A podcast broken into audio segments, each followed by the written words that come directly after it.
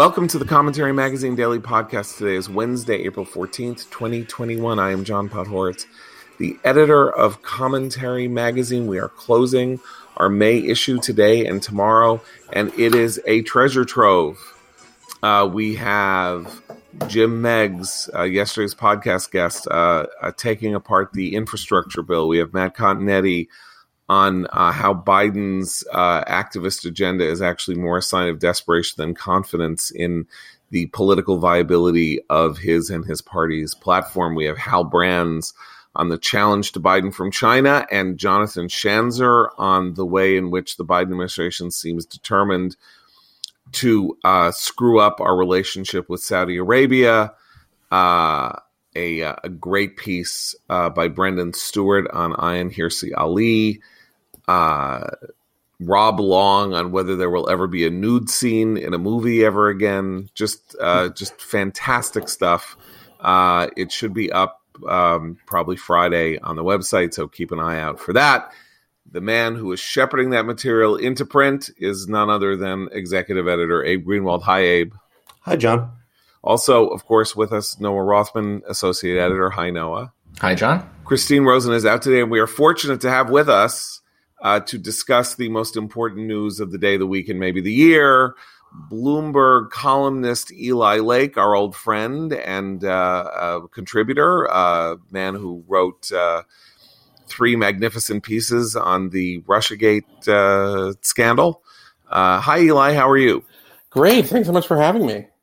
So, Eli, uh, let us discuss President Biden's, I guess, the announcement, or I don't know what you call it, because sort of a background briefing announcement that uh, that we are um, uh, pulling out of uh, Afghanistan. Well, today he will be making, I think, a formal announcement. Yesterday they rolled out the briefing to everybody uh, to prepare everyone for what they were doing, and uh, it is not um, adhering to what was a May one deadline in um, the Trump, the Trump administration negotiated with the Taliban, which was not really a deadline in the sense that it was conditions based.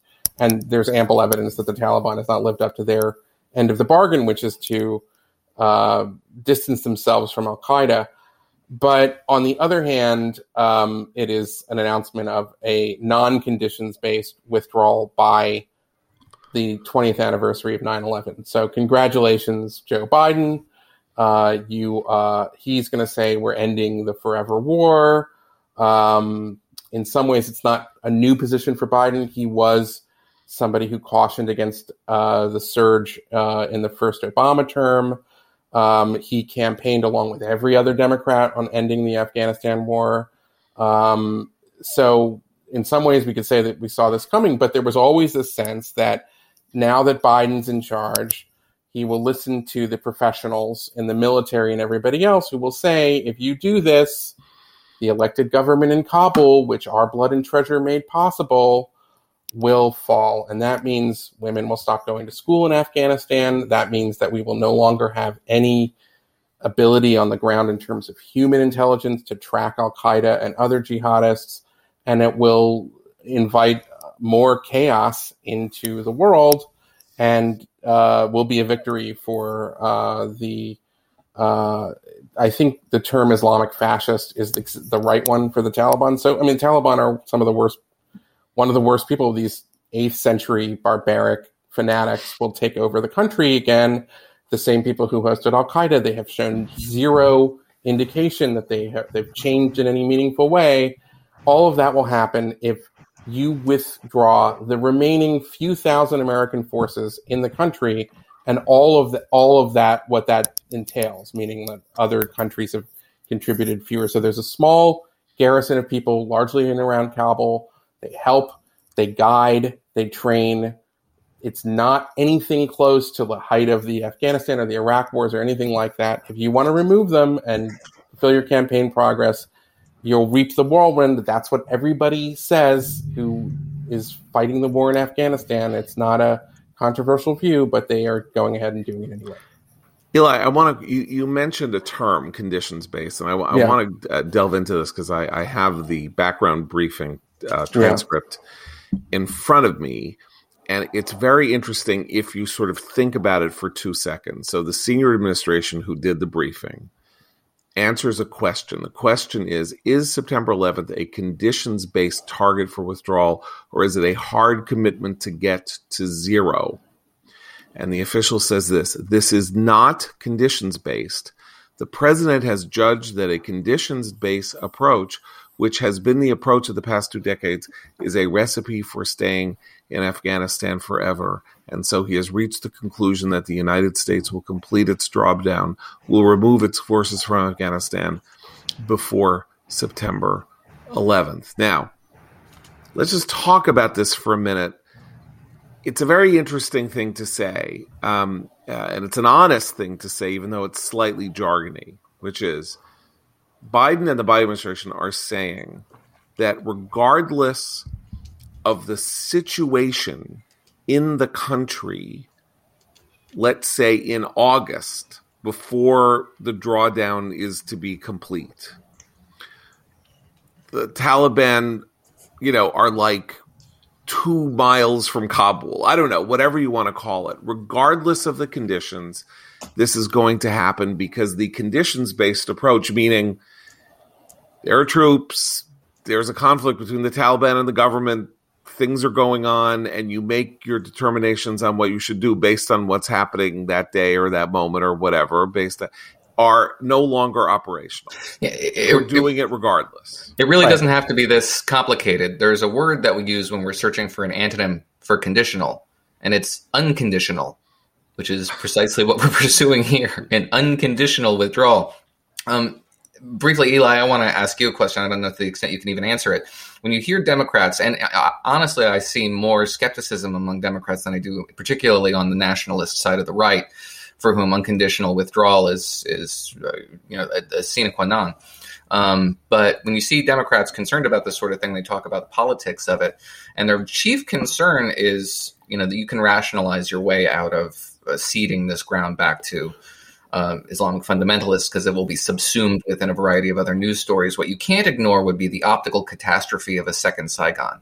And that's what they're terrified of. What is the likelihood of something like that? I don't. I don't probably describe this for people who don't know what you're referring to because it's very important. Of course, when we pulled out Lord, of well, it was it was you know 45, 46 years ago. Yeah. So when the United States pulled out of Vietnam uh, in April of 1975 uh, there were images of desperate, terrified uh, South Vietnamese, m- many of them people who had worked with and worked for American forces, uh, desperately trying to get into the onto the embassy grounds so that they could be saved from the wrath, vengeance, and re-education of the North Vietnamese who were about to take the city and the country over.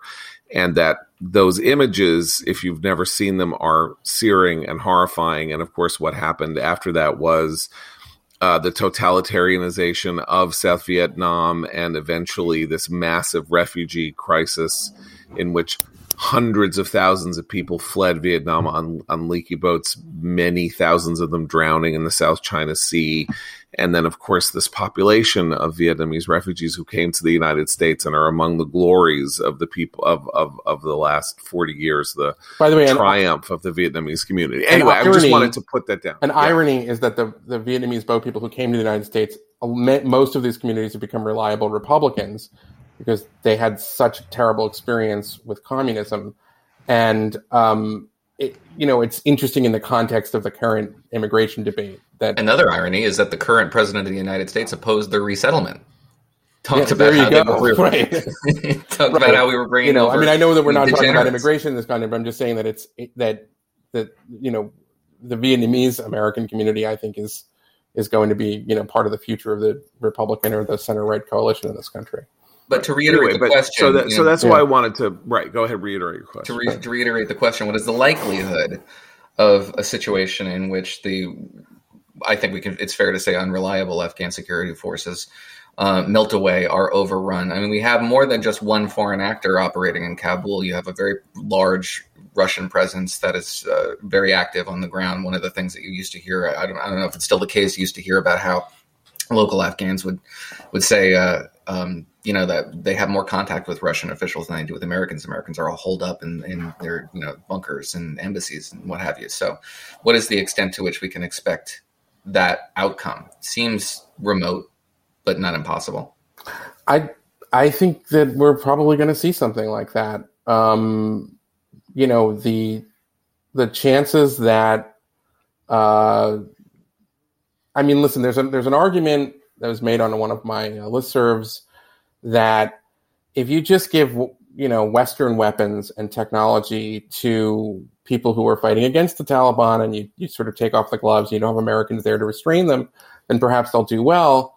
But um, I'm I there's most people who look at this who are on the ground, who are sort of the military analysts and experts on this, predict that the uh, the the government will collapse. And one of the, the awful things about U.S. policy, really going back to Obama's second term, but certainly uh, accelerated by Trump, is that the United States, in its desire to get a deal with the Taliban, began undermining the constitution of Afghanistan and the elected government. So in 2015, I think it was, or 2014, the U.S. pushed to create um, what's kind of offhand referred to as there's a president in Afghanistan. There's also a CEO of some kind. Like there's another sort of power center in order to um, keep it going. There's all and and under the peace plan uh, that was negotiated under Trump by Zal Khalilzad, there was an understanding that the Taliban would be sharing power with the elected government. That um, all of these things undermine the best thing the United States did in uh, in the last 20 years, which is to, you know, basically spawn and nurture um, an elected government that was by no means perfect, often corrupt, but had some real accomplishments, including the education of women. There are now 10 times more children going to school right now in Afghanistan than there were under the Taliban in the 1990s. Uh, the the the life expectancy has increased by something like 21 years. Yeah, um, you know, here's what here's what the senior administration official said on this point, which yeah. is interesting. Again, if you sort of follow the logic, it's weird. Um, I would note, he said that a lot has changed in two decades. In t- 2001, there were fewer than 900,000 children, almost all boys in school. Today, there's over 9.2 million children, 40% of which are girls in school. Life expectancy has gone from 44 years to 60 years. Maternal mortality rates remain far too high, but have declined dramatically. So this is a record that he is citing and then saying, "All right, but now they're on. Uh, you know, we we did this at great cost to ourselves. We have turned this society around, at least around from the horrors of the of the period when the Taliban were were ruling it, and certainly from the horrors of the of the war with the with the Soviets, the ten year war uh, against the Soviet occupation. Um, but uh, so we're going to claim victory and get out in that in that sense. I mean, I well, want to read something. Abe, go ahead. Oh, Abe, well, well, so there are people, especially on the right these days, who would say to all of all of that, um, "Well, that's great and that's heartening that we've accomplished these things, but that's Afghanistan. This is the U.S. Um, what business is it of ours? We, we wish them well, but it's not worth our blood and treasure.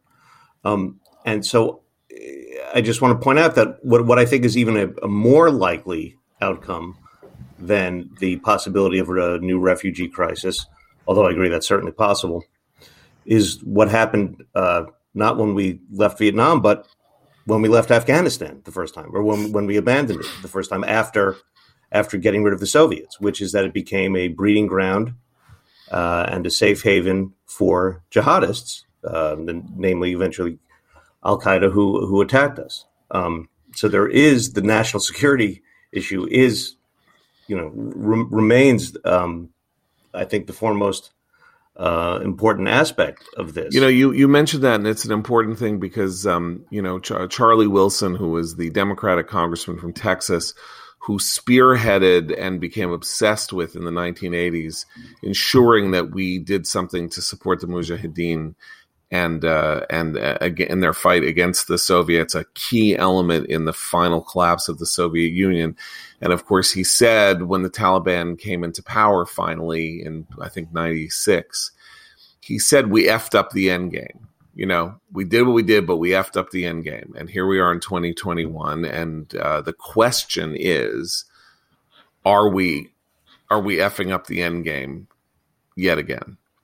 I mean, but the the more the retrenchment right would respond with how when is when is the end game? What is the end game?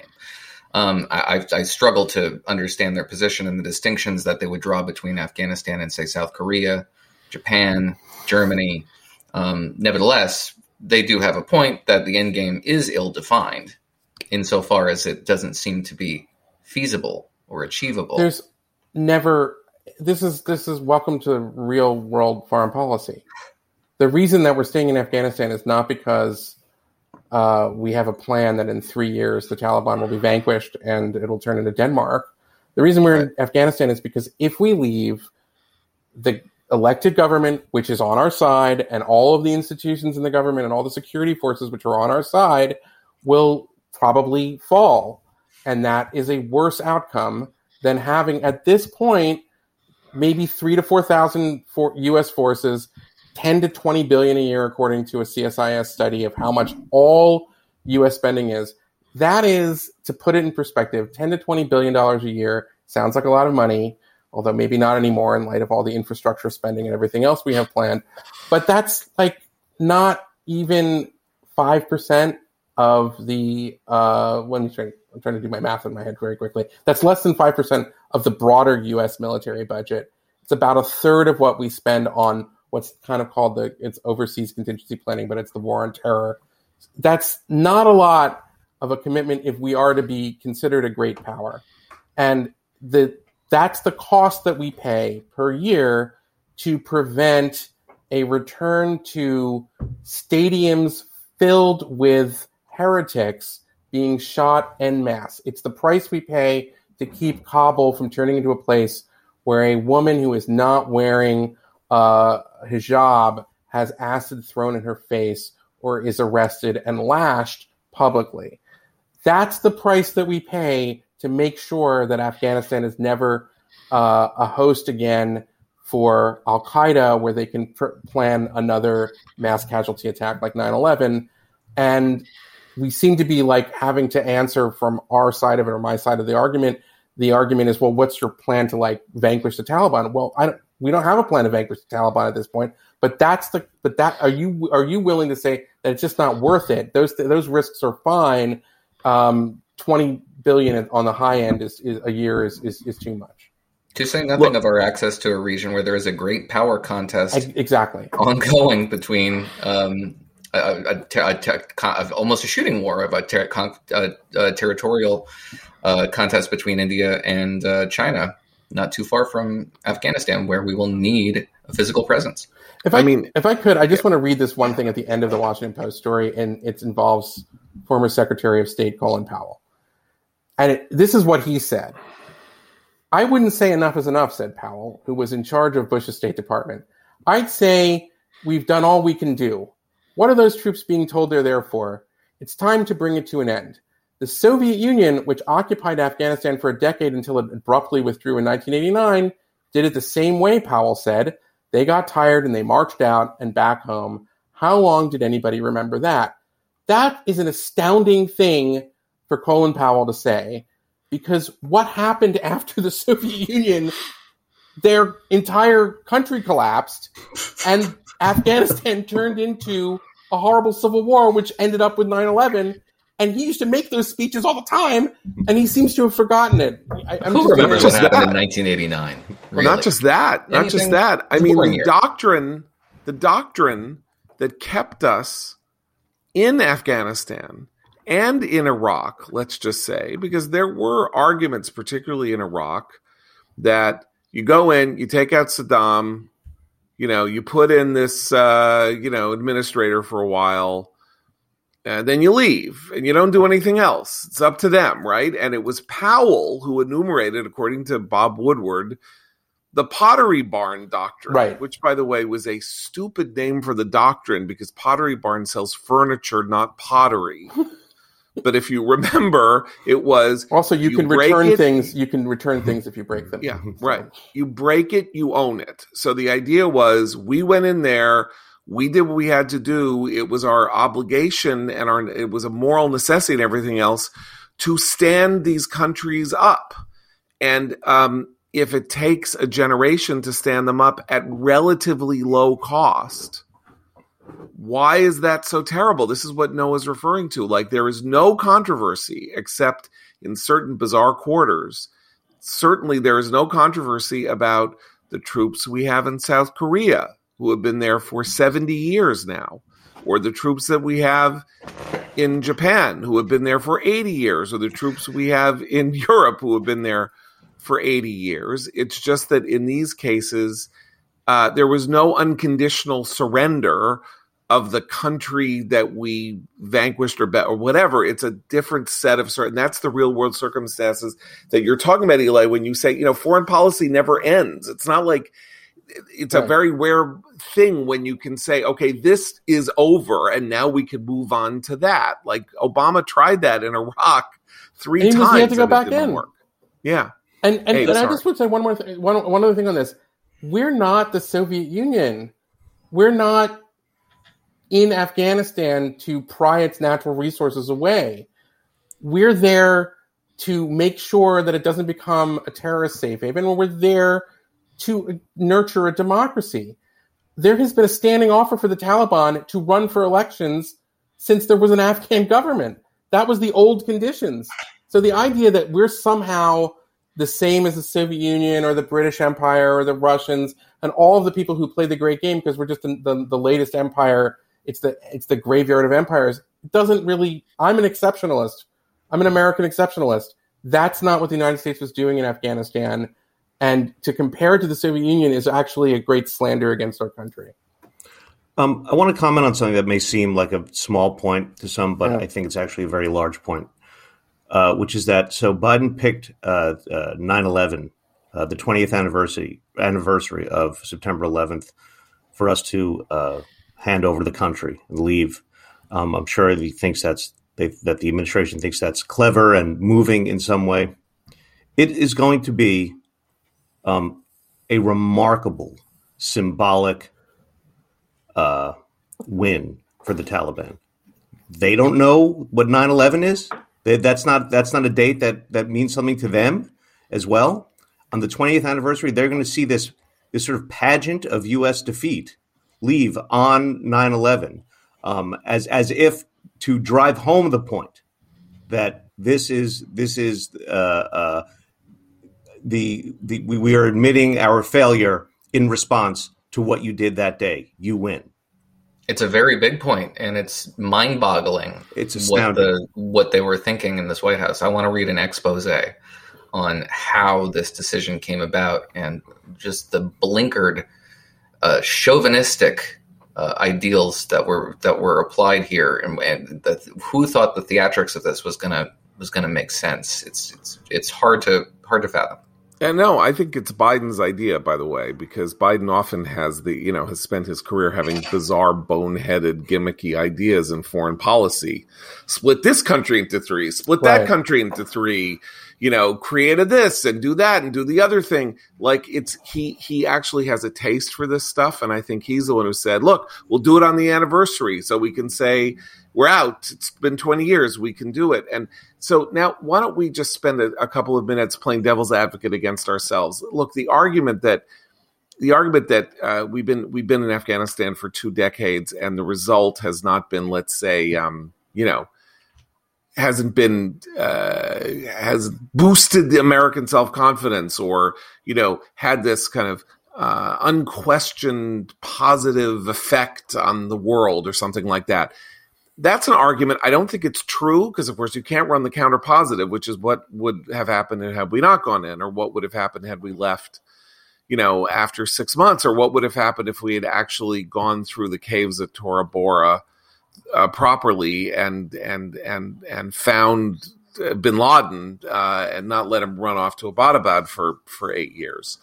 Um, so if the mission had been handled better, uh, logistically, maybe in 2001 or whatever, we hadn't done it at all. What we don't know is what on earth we would have been facing because you can't run, you can't, you don't know. What you know is, uh, wouldn't have been good probably. At the and and the question is is what we did there better than the alternative? And i i don't honestly know except for the loathing of american involvement abroad that begins on the far right and then uh, begin began on the far left with people doing things like wearing burqas to protest american uh, action in Afghanistan after 9-11, wearing burqas. Susannah Heschel, professor at Dartmouth, Did she really do staged that? a whole thing about how everybody should wear a burqa so we shouldn't go into Afghanistan, as though our going into Afghanistan wasn't a way of liberating women from the burqa if they did not want to wear it. I mean, that was so that starts on the far left and it now migrates and militates down into the right, which either thinks that America, forget being an exceptionalist, is like is a sort of an actively bad actor. We've become an immoral, unjust country with bad morals, and we we don't want the right things, and we have no business imposing our morality on people because we're sick.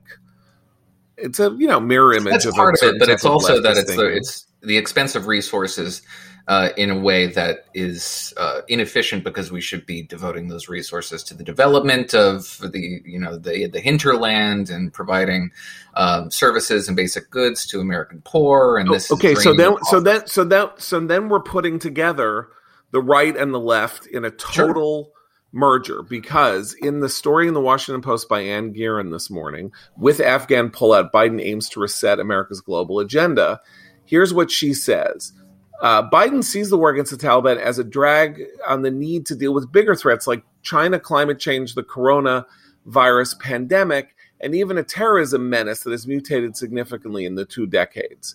By which he means the terrorist menace, meaning domestic, right? Um, so Biden's saying, "I want that money to spend it elsewhere." Not, it's not just you know, whoever the sort of the is the anti-involvement right that that is saying this. They're they're they're coming together, and as far as I can tell, as Eli alluded to, uh, ten billion dollars to Biden is pocket change. So I don't believe it's about the money. Look, I keep It's- going back to South Korea, um, in part because it is such a it's an example that is doesn't that, that I think really exposes per, the particularly the nationalist rights agenda. We were in South Korea and remained there. This it was not a, a peaceful occupation. It was not. We were not incubating democracy. Far from it. We were balancing against great powers. And in Afghanistan, you share borders with Central Asia and the Russian sphere, the Western China, Xinjiang, which is you know in the news constantly, and Pakistan. It is a, it is a crucial geostrategic, crucial part of the world that I can't even imagine we will not maintain a presence in one way or the other in this decade or the next. So I- we'll go back. It'll just be at a time and place that isn't of our choosing. I, I, and, and just to steel man the argument against staying, you know, the, the better, the best argument I think is that we need to focus on great power competition now.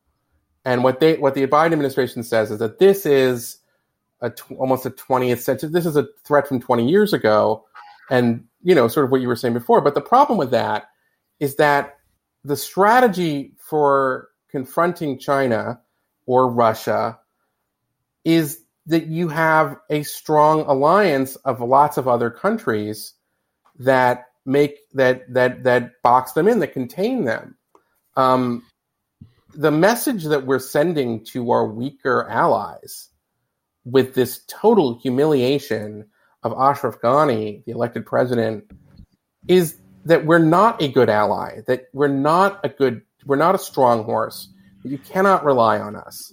So the idea that this that you're is safer bandwagoning with the strong power Exactly. So- nearby. So- this is- Stephen Walt, for all his flaws, has a pretty good theory about exactly. the, the tensions between balancing and bandwagon.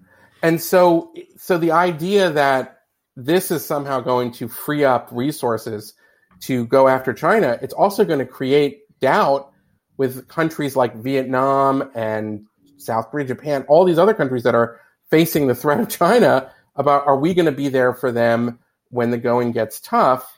and uh, and so I think it undermines the Biden foreign policy message of we're back engaged in the world and we're taking all these things seriously and everything else because this is not a serious thing. And the idea that a great power cannot afford ten to twenty billion dollars a year and three thousand forces to protect women's schools in Afghanistan and a and, a, and an allied Afghan military and security force and elected government is pathetic that we're not a great power if that's how we think. And that's that's right. a big part of confronting great powers too, which is that we have to convince the world that we too are like exceptional and big. And this is a small this is the action of a small country, a defeated country, and it's I it's just uh, it's nauseating. Uh, I'm I'm I'm driven again. Uh, I've done this once before on the podcast to read a poem by Philip Larkin, written in 1969 called Homage to a Government. Next year, we are to bring all the soldiers home for lack of money, and it is all right. Places they guarded or kept orderly. We want the money for ourselves at home instead of working, and this is all right. It's hard to say who wanted it to happen, but now it's been decided nobody minds. The places are a long way off, not here, which is all right, and from what we hear, the soldiers there only made trouble happen. Next year, we shall be easier in our minds. Next year, we shall be living in a country that brought its soldiers home for lack of money. The statues will be standing in the same tree muffled squares and look nearly the same. Our children will not know it's a different country. All we can hope to leave them now is money. Um, so uh, let me just uh, pull back uh, and talk to you about ExpressVPN. You've heard me talk about it often on this podcast, very often. Uh, they're coming at your data. Uh, they're using your clicks, your your history, everything you do uh, w- on your computer with your uh, ISP, your IP address, uh, and they're selling it to each other. Uh, big tech uh, data harvesters, and then they're selling you things, and they know too much about you, and they don't have to tell you who they're selling it to. They don't have to get your consent that's why you need ExpressVPN because there your connection gets rerouted through an encrypted server and masks your IP address by giving you a random IP address shared by other ExpressVPN users, which makes it more difficult for third parties to identify you and harvest your data. And the best part is ExpressVPN is so easy to use whatever device you're on, smart TV, phone, laptop, all you have to do is tap one button to get protected. So if like me, you believe that your data is your business, secure yourself with the number one rated VPN on the market, visit expressvpn.com slash commentary and get an extra three months for free. That's expressvpn.com slash commentary. Go to expressvpn.com slash commentary for more. And I need to add, I need to go on to talk to you about what you, where you're sitting when you go to expressvpn.com to protect your IP address if you're doing work. You're sitting in a desk chair at home now. A lot of us still working at home because of COVID. And you know what? Your back hurts, your core hurts, uh, your lumbar support is bad. You need an X chair. I'm sitting in one. It's a joy. It's got patented dynamic variable lumbar support which offers unbelievable support to your lower back. And with their new HXHMT technology, you can get heat and massage therapy while sitting at your desk. It goes right to your core. That heat and massage technology helping increase blood flow, muscle recovery, and energy. Four different massage modes and fast warming technology when you're sore. So instead of your old comfortable office chair, Look forward as I do to spending hours sitting in the ultimate therapeutic massager. You won't believe the X chair difference until you feel the X chair difference for yourself. Trust me, this is the luxury supercar of office chairs. It's on sale for $100 off. Go to xchaircommentary.com now.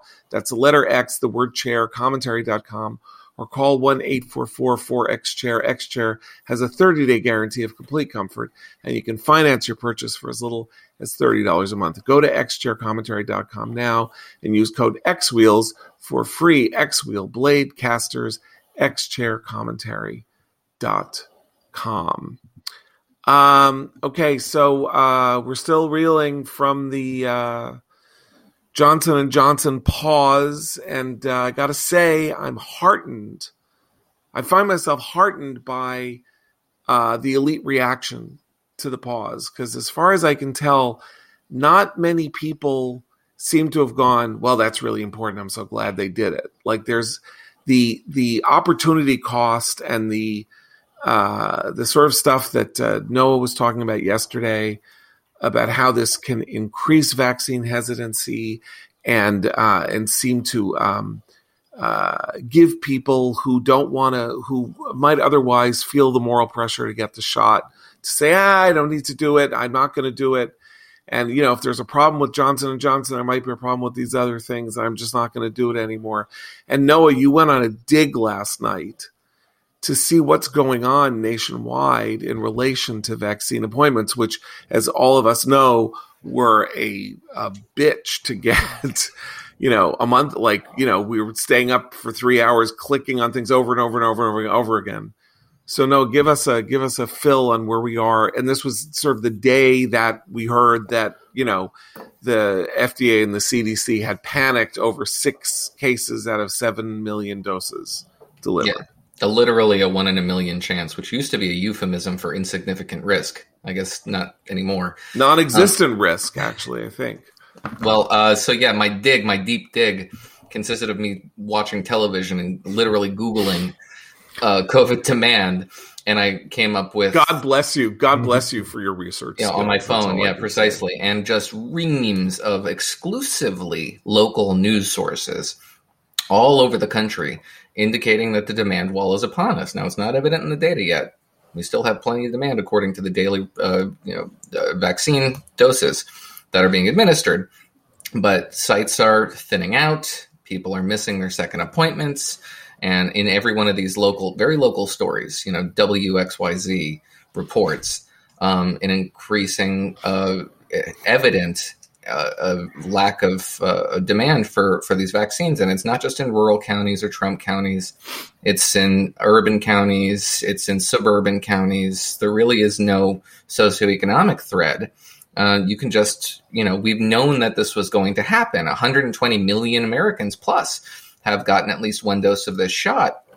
Almost half the country has vaccinated and we you know you're going to find that people are just hesitant naturally and we're not talking about uneducated hill people here. We are talking about risk averse news consumers many of whom are, are fairly affluent and educated.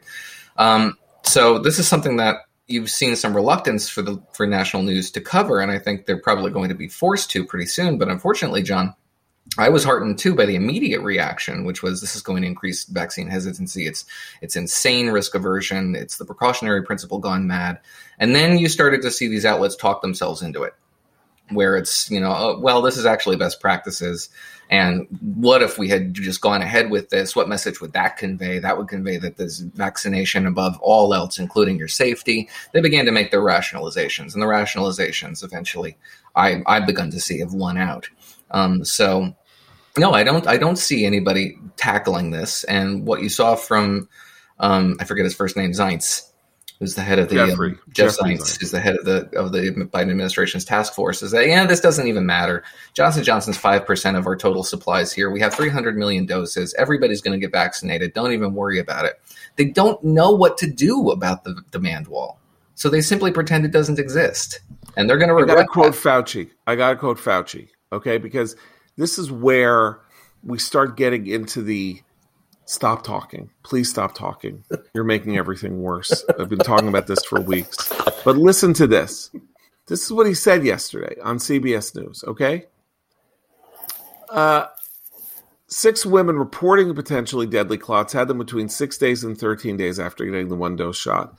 So if you've had it a month or two ago, I think you don't really need to worry about anything, he stated stating saying that even those who have had it more recently should remember it as a very rare event. Okay, good, right? Okay, it's less than one in a million, he said, which is what we just said, right? And then he goes on. Having said that, you still want to be alert to some symptoms, such as severe headache, some difficulty in movement, or some chest discomfort and difficulty breathing. He says it's a less than a one in a million shot right? And if you remember Dumb and Dumber, we were all laughing at Jim Carrey because when when Lauren Holly says to him, You have a one in a million shot of getting me. And he's like, So you think there's a chance? Fauci's saying there's a chance if you have a headache or some chest discomfort. But he's not You even should being be alert to that. He's One not in even- a million. he's not even being specific about the demographics who are susceptible to this, all of whom are women. Why would he leave that out? Women 18 in part because 48. we probably well, they're probably the assumption is on the part of people who talk out of turn on this sort of thing is that there are complications with hormonal um, therapies for uh, birth control and maybe it's irresponsible to say that without a really thorough investigation what have you but it's not irresponsible to say that all of this occurred in women why would you not say that I mean, all I'm saying is that they they they they do this out of an abundance of caution. We talked about the problem with the abundance of caution standard, which is that it's literally a moment when you don't want an abundance of caution.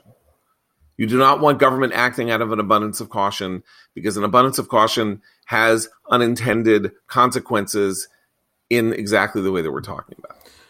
Something I what I yeah, Abe, go ahead. Well, so something I saw all over uh, media yesterday. It's just depressing because we kind of alluded to it in the podcast in the morning when the news broke, and then throughout the day I saw it all over soci- social media, um, which were posts saying things like, "See, maybe it's time uh, people stopped looking down their noses at those of us who uh, question the safety of these vaccines." And they said they said we were crazy. They said we were stupid uh, you know, uh, they said we were troglodytes to to to to wait and see. I just want to say I got the J and J, and I feel great. I got it You did? ten days ago. Hmm. and It's it's amazing. Yeah.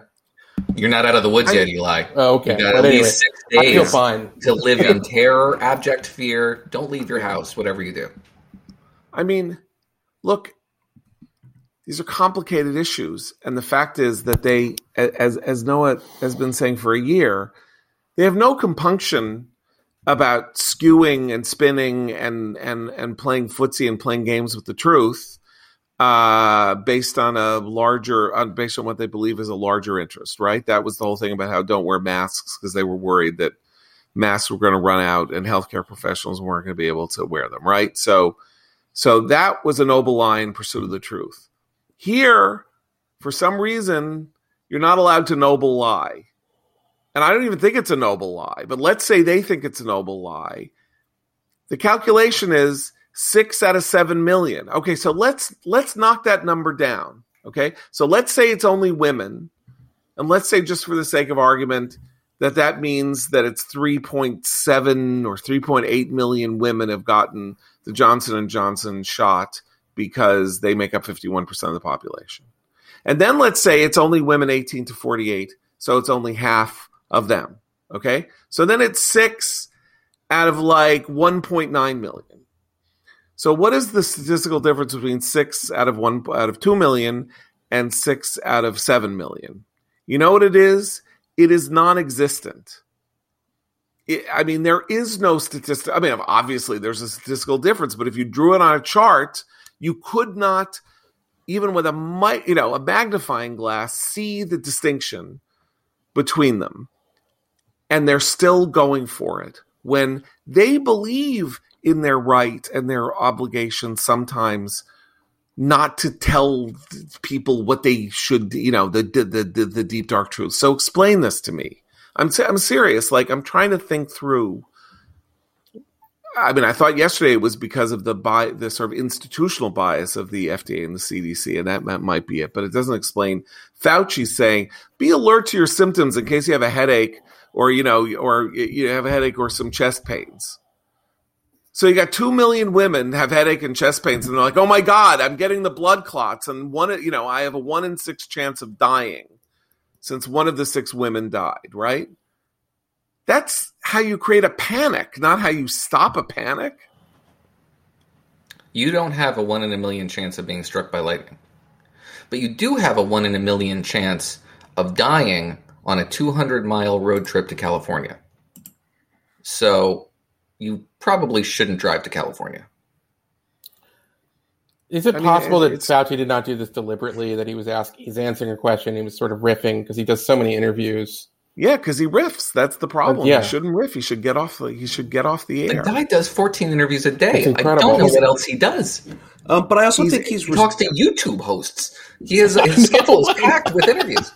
I know, I know. But I, Yeah. I, I think he's responding to um, the, the a certain like public need in a in a particular among certain Americans, like who actually want this stuff. They they to them pronouncements like Fauci's is a sign that that these agencies care, that they're working for you, that they're alert to your concerns. Um, and they don't see it as uh, just a bunch of uh, alarmist gibberish. Here's something really annoying though. So Barack Obama is going to do a one hour special, right, to promote vaccination. And you already know what the content is going to be. We've heard it all a million times. What he can't do because his political tribe won't allow him to do it is to go maskless, is to go to the movies, is to dine indoors, is to do travel to Florida in an airplane, maskless, first class even. He can't do any of this sort of thing because it, as much as it's we understand it to be risk the level of risk to be something that you would assume in your natural day-to-day or going out the door he can't do it because they can't allow themselves to be seen as risk averse in this moment. It would undermine the biden administration. The biden administration is currently lobbying michigan to shut down again they they are incubating this level of risk aversion. They can't message this thing correctly. It's politically impossible for them to do it. You think he's not? You think Barack Obama is not da- bouncing around the world on his private plane right now? I mean, you think every every when every this person- administration when members of this administration are photographed on private planes they're masked. They're double masked.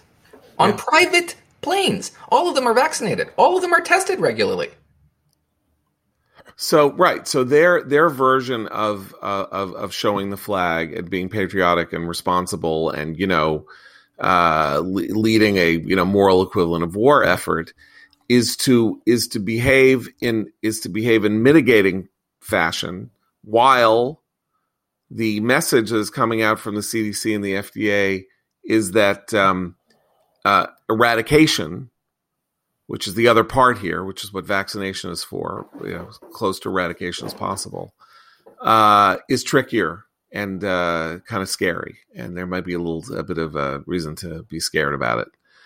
Um, I think part of the interesting thing here and part of the, the, the tragedy is that I again say I don't have any evidence for this except human nature and everything I've known in my nearly 60 years on this planet, which is that there are tens of millions of people who do not want to get vaccinated because they are afraid of needles. And one of the great benefits of the Johnson and Johnson vaccine is that it's one shot and not two.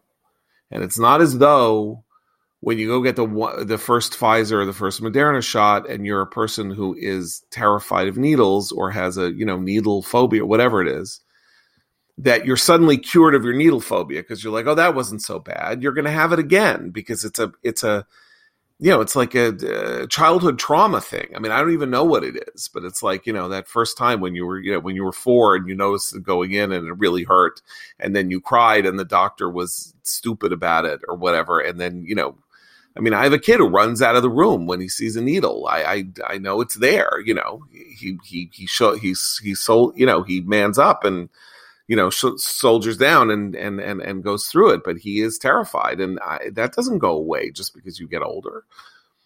And so this was one of the solutions to that problem. I only have to do it once. It's not even the timing. It's I just, okay, I'll close my eyes. I'll go and I'll do it once.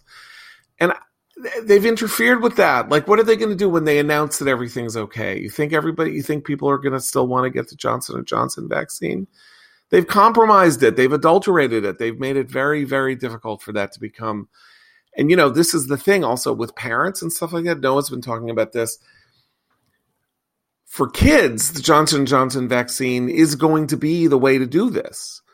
When it is deemed necessary that everybody in the country should get it so you can stop wearing masks in school and stuff, the obvious solution to this is the Johnson and Johnson vaccine for anybody under the age of 12 once it gets there because it's like any it you go in you get the shot and you're done and it's over with not that you go back in three weeks and go through, you know, two possible reaction cycles.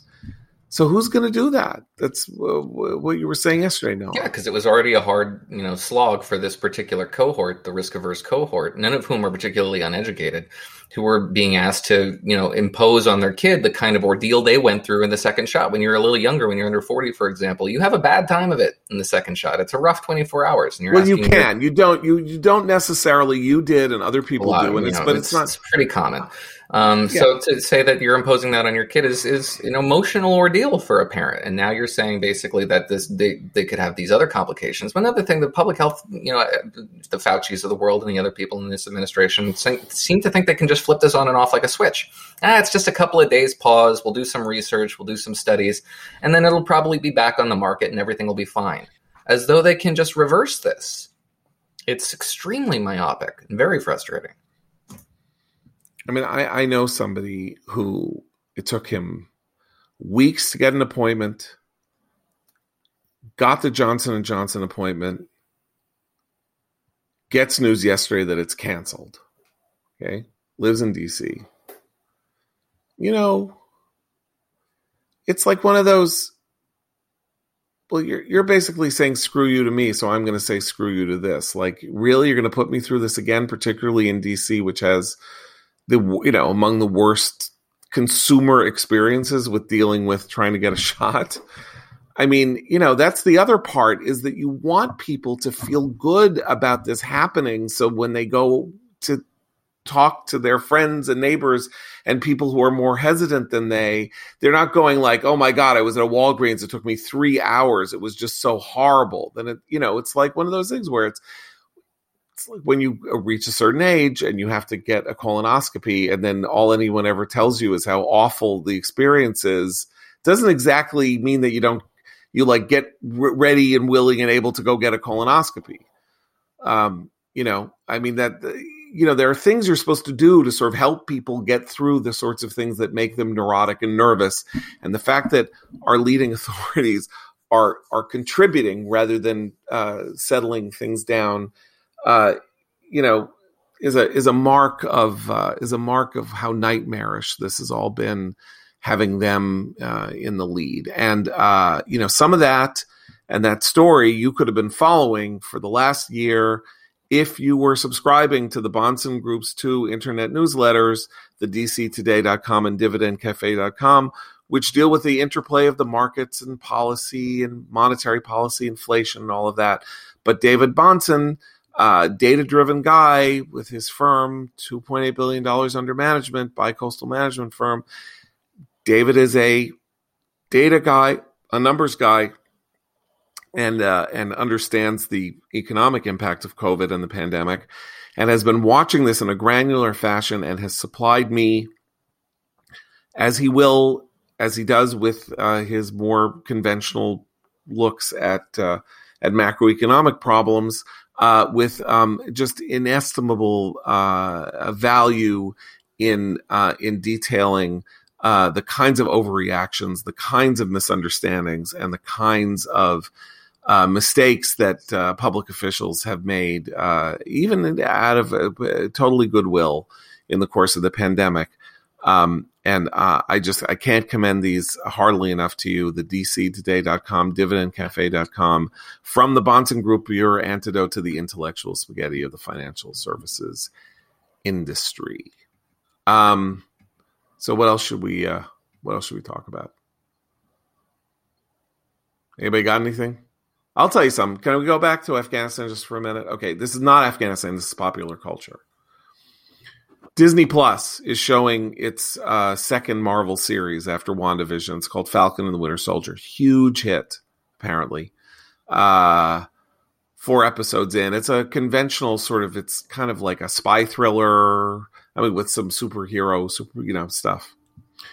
And um, and so there's a character in it. Uh, Captain America is dead, and they've uh, America's recruited a new Captain America, uh, a a, mil- a hero uh, an American hero uh, who has three medals of honor, which, by the way, seems kind of weird to me because apparently it's three events on the same day. So I think you'd only get one medal of honor. Anyway, but he's like a good, serious, patriotic American. You know, like amazing guy, thirty years old. You know, and uh, a- a- Afghan and Iraq war veteran, uh, and he is now Captain America. And he has a conversation in the last episode with his buddy, and he says, "You know, everyone talks to me about uh, my medals, and uh, it's like a reminder of the worst day of my life." He says, and then the other thing he says is, "And you know, if people really knew what we did there." they wouldn't think we were such heroes. This is a mass marketed television show brought to you by Disney that is trashing a character who is a Medal of Honor winner in Afghanistan. What the hell is going on? How is how how remember we support the troops remember you walk somewhere and every and, you know and, and, and, you know everybody but glenn greenwald applauds i mean what you know i, mean I, it just it struck me that that the fact that uh, they're very careful on this show. They had to re-edit all kinds of things because apparently there was a pandemic plot. They started filming it in 2019 and they had to sort of they they basically had to go back with you know sound and re-recording things and cutting things out. The plot doesn't make much sense anymore because the the animating event that everybody was responding to is no longer in it because apparently it was a it was it was an engineered pandemic or something. Um but this they left in this is now okay. I mean it is a show that supposedly deals with oh you think we're such heroes? Well you know what about tuskegee and stuff like that? Okay so that's already stuff that makes me sick. But I, I, just thought this was a very striking fact and sort of help support, you know, if this becomes a thinkable way to talk about these things when it was the opposite of thinkable just, uh, you know, I don't know, seven years ago or something like that. Maybe that helps explain why Biden uh, thinks it's okay to say, well, it's 20 years since 9 11. We're pulling out, we're going to pull out on 9 11 from Afghanistan just to rub the salt in the wound. I don't know about that. that. We, I mean, we had to, okay. Abu Ghraib was what that broke in 2004, 2005.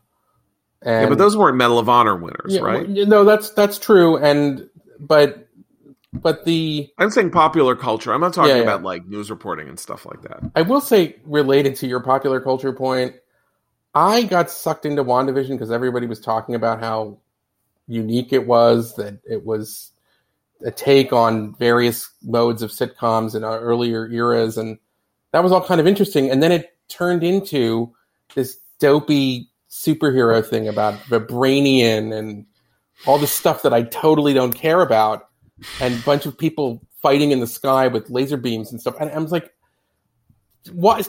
Never again. Anyway, because everyone said WandaVision, um, you have to watch it. It's like it just goes from I Love Lucy to you know, oh my god, I loved it.